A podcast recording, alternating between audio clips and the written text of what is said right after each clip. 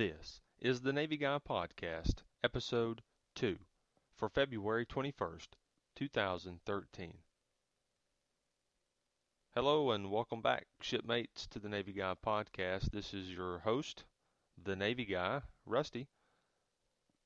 I solicited some questions from some of my other shipmates that I uh, drill with. As many of you know, I'm in the Navy Reserves and drill with about 60 or 70 other uh, excellent sailors.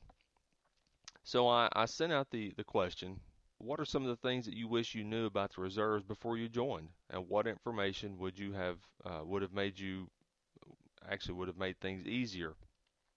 And one of my shipmates responded back with, uh, and this this person is not new to the Navy or the reserves by any stretch of the imagination, but she said, and I'll keep her name private, but she asked, uh, or, or stated that she wished she knew that there were more opportunities in the reserves other than the one weekend a month and two weeks during the year.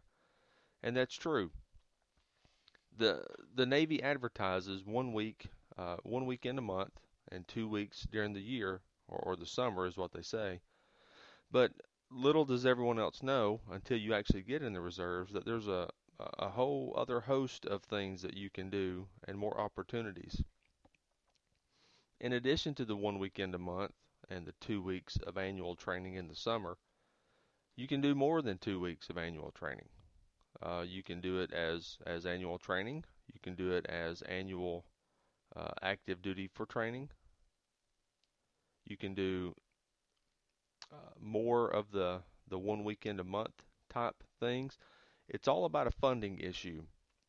And it's not really an issue like you like it's a problem but the Navy and the Navy Reserves allocates money to various things. And depending on which thing you sign up for, depends on which pot of money uh, your your thing is funded for or from. Annual training, which is uh, statutory, it's uh, you know it, it has to happen. You, have to. Um, I'm not going to say that you have to do annual training you really should do annual training. Otherwise, there's some other issues that we get into. But annual training is is statutorily authorized by Congress. So the reserves, uh, that money is allocated from the federal budget to do annual training so that sailors and the reserves will support the active component. That's what it's designed to do. So let me explain annual training just for a minute. When you come into the reserves, as it is now, you come in and you're not really assigned to any particular job field. Now you may have a, a rate where you are, let's say, a corpsman or a hull technician or a submarine sonar technician, if you will, or any other host of, of rates that are in the Navy. But that doesn't necessarily mean that you will be doing that job in the Navy Reserves. As a reservist, a particular rate doesn't necessarily have to work in their job field. They can work in other job fields. Back to my point, when you come in the reserves, you may come in as a particular rate. However, you don't have a particular job yet. Some people do, but the, vast majority of the sailors that I run into come in as what we call in assigned processing or IAP. Now, when they get to their reserve center, they are assigned to typically an operational support unit, an OSU. And from there, they are managed. And uh, the OSU acts as a bit of a, a, a holding cell, so to speak, for lack of better terms.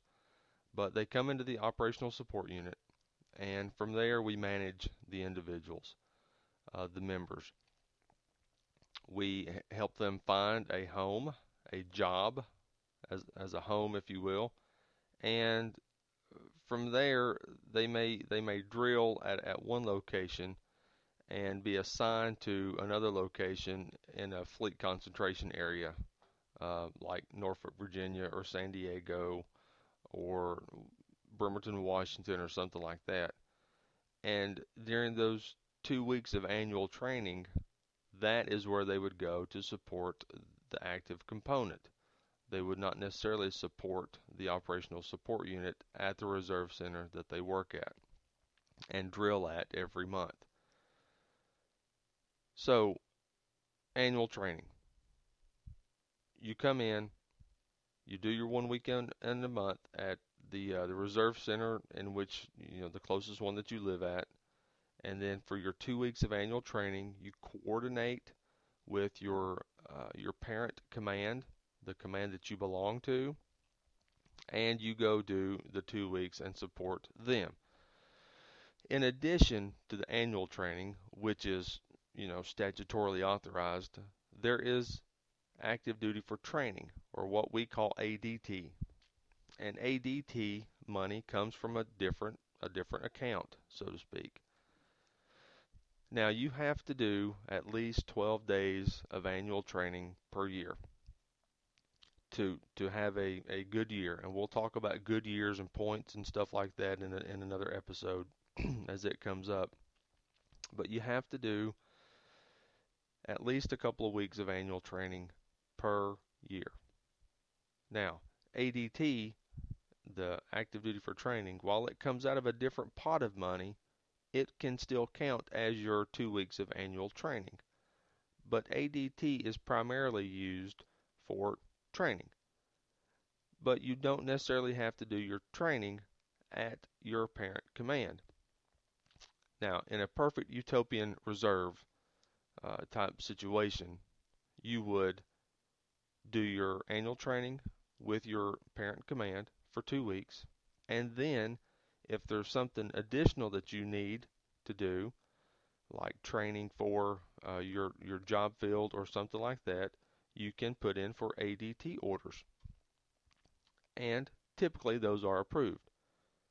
In some cases, and I've I've been uh, privileged enough to do this, I forwent my annual training in support of my parent command and just did active duty for training, the ADT, and did job related training.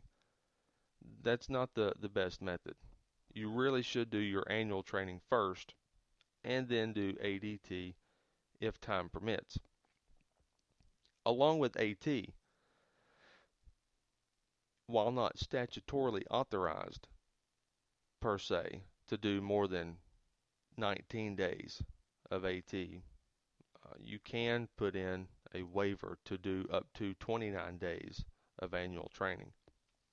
Anything over 29 days, you have to do ADT or uh, active duty for special work, which is basically a, a mobilization type of thing.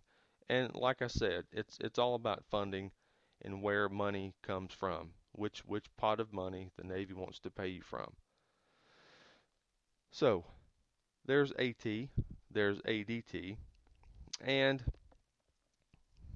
on a smaller scale, um, every month when you do a drill at the Reserve Center, that Saturday and that Sunday, those drills come uh, and are, are covered under what we call IDT, and that's individual duty for training or inactive duty for training, excuse me. That comes out of a whole different pot of money. In addition to IDT, there's also IDTT. That's inactive duty for training with travel. So let's say that you live in middle America, somewhere in the, the Midwest, and there is no fleet concentration area near you. So you drill, you know, 100, 200 miles from your parent command. Well, the Navy authorizes those particular commands and they give them a budget for IDTT funding to pay for their cross assigned personnel to come once a quarter or however often it's set up and drill with them instead of the member drilling at their typical training site or their typical reserve site. So, inactive duty for training with travel is simply a drill weekend where you are paid to travel to your parent command for that drill weekend. So if drill weekend is on a Saturday and Sunday, which most drill weekends are, you would get paid for travel on Friday to travel to your your other command, drill on Saturday and Sunday, and then you get paid to travel back. Now, you don't get paid to travel back on Monday, you get paid to travel back on Sunday evening. And they they really like for you to, and I say they, Big Navy really likes to fly you.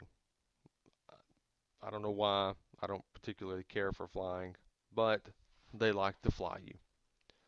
So the thought is you fly out Friday, you drill Saturday, Sunday, and you fly back Sunday evening. It's a little bit of a pain for me, but uh, it is what it is. So those are three of the, I guess the the biggest things that, uh, not really the biggest things, but three of, of kind of a funding issue and what you can do in the Navy Reserves as far as training and ways to make money. Now, there are other ways to make money too. There's voluntary mobilizations, there's involuntary mobilizations, there's active duty for special work, which would be uh, things longer than 30 days, but not necessarily uh, would not necessarily cross over the fiscal year boundary. So, let's say it's July, and you find an opportunity to do active duty or someone needs uh, your help for 60, 70, 80 days, you can put in for active duty for special work orders, and you can go help that uh, that command.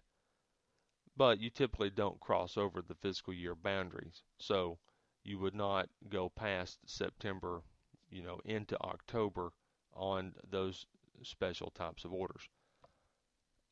I don't see those happen very often. Most of the time, the vast majority of members in the reserves uh, do their one weekend a month, do a couple of weeks when it's uh, convenient for them to support the active duty component, and some may do an ADT here and there uh, to get extra training. In particular, master-at-arms. They may go off to a master-at-arms school for a couple of weeks to hone their uh, gun marksmanship skills and things of that.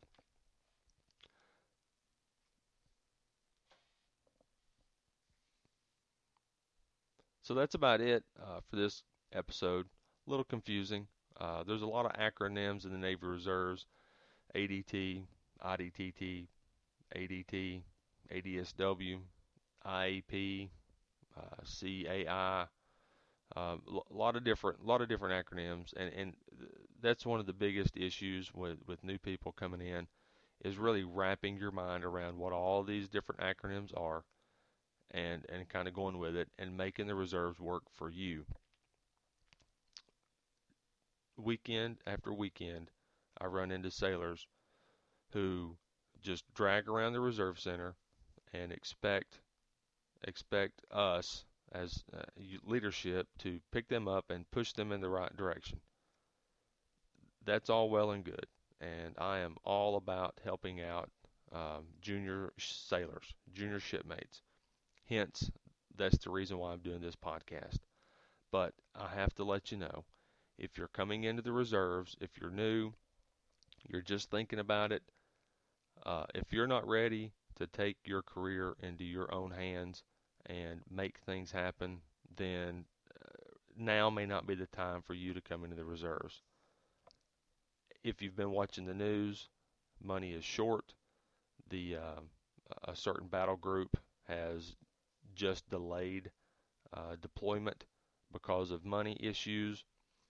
Uh, now is just not the time to come in into the reserves and expect uh, people to hold your hand and walk you around you need to come in on fire to get something done and to make this a, a, a career more than just a humdrum job because it can be a lot of fun. I promise you that.